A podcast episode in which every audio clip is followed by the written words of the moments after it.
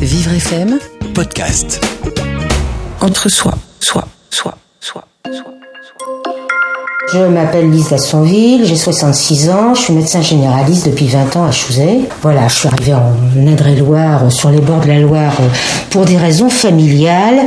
Et puis, euh, ma foi, je me suis installée comme médecin généraliste et j'adore euh, mon métier, ce que je fais. C'est plus compliqué que d'habitude.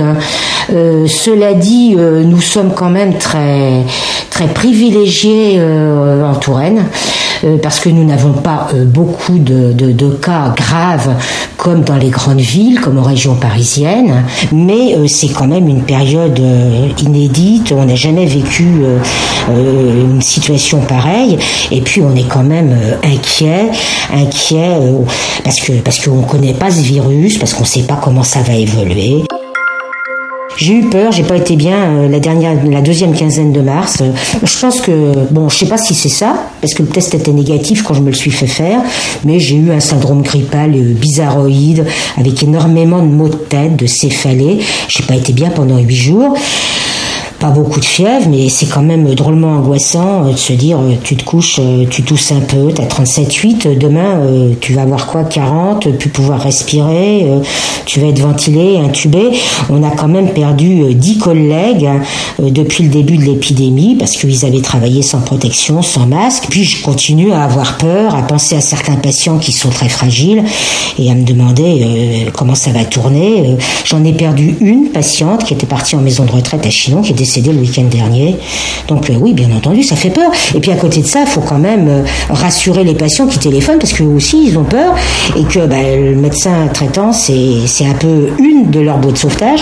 Ils sont tout seuls, ils sont âgés, ils sont isolés, ils voient plus la famille. Donc euh, voilà. Donc faut faut naviguer un peu à vue au milieu de tout ça et c'est pas facile. Je pense que je suis loin d'être une des plus à plaindre. Euh, on se le dit entre nous, euh, les collègues du coin. C'est surtout l'hôpital qu'il faut euh, qu'il faut aider. Ce qu'on vit ici, ça n'a rien à voir avec ce que vivent les hôpitaux parisiens. Faut pas oublier que les aides-soignantes, les infirmières ont défilé dans la rue euh, en fin 2019 pour réclamer plus de moyens. euh, qu'elles se sont pris euh, des lacrymos, des gaz lacrymogènes et qu'elles se sont fait éjecter par les camions de CRS. Alors maintenant, on les applaudit tous les soirs à, 20h, c'est très bien. Euh, faut aller un peu au-delà. hein. Alors leur donner une prime pour ce qu'elles sont en train de vivre depuis deux mois et trimer et, éponger ce qu'elles épongent dans les et ce qu'ils épongent, hein, parce qu'il y a bon les infirmières, les il y a aussi tout le corps médical, les internes et compagnie.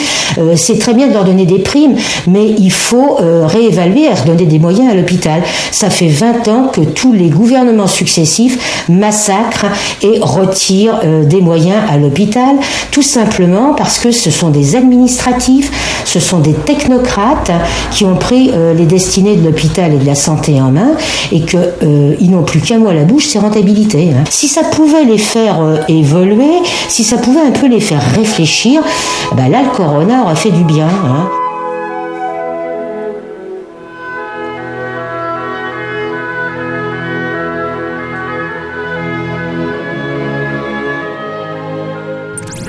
Vivre FM, Podcast.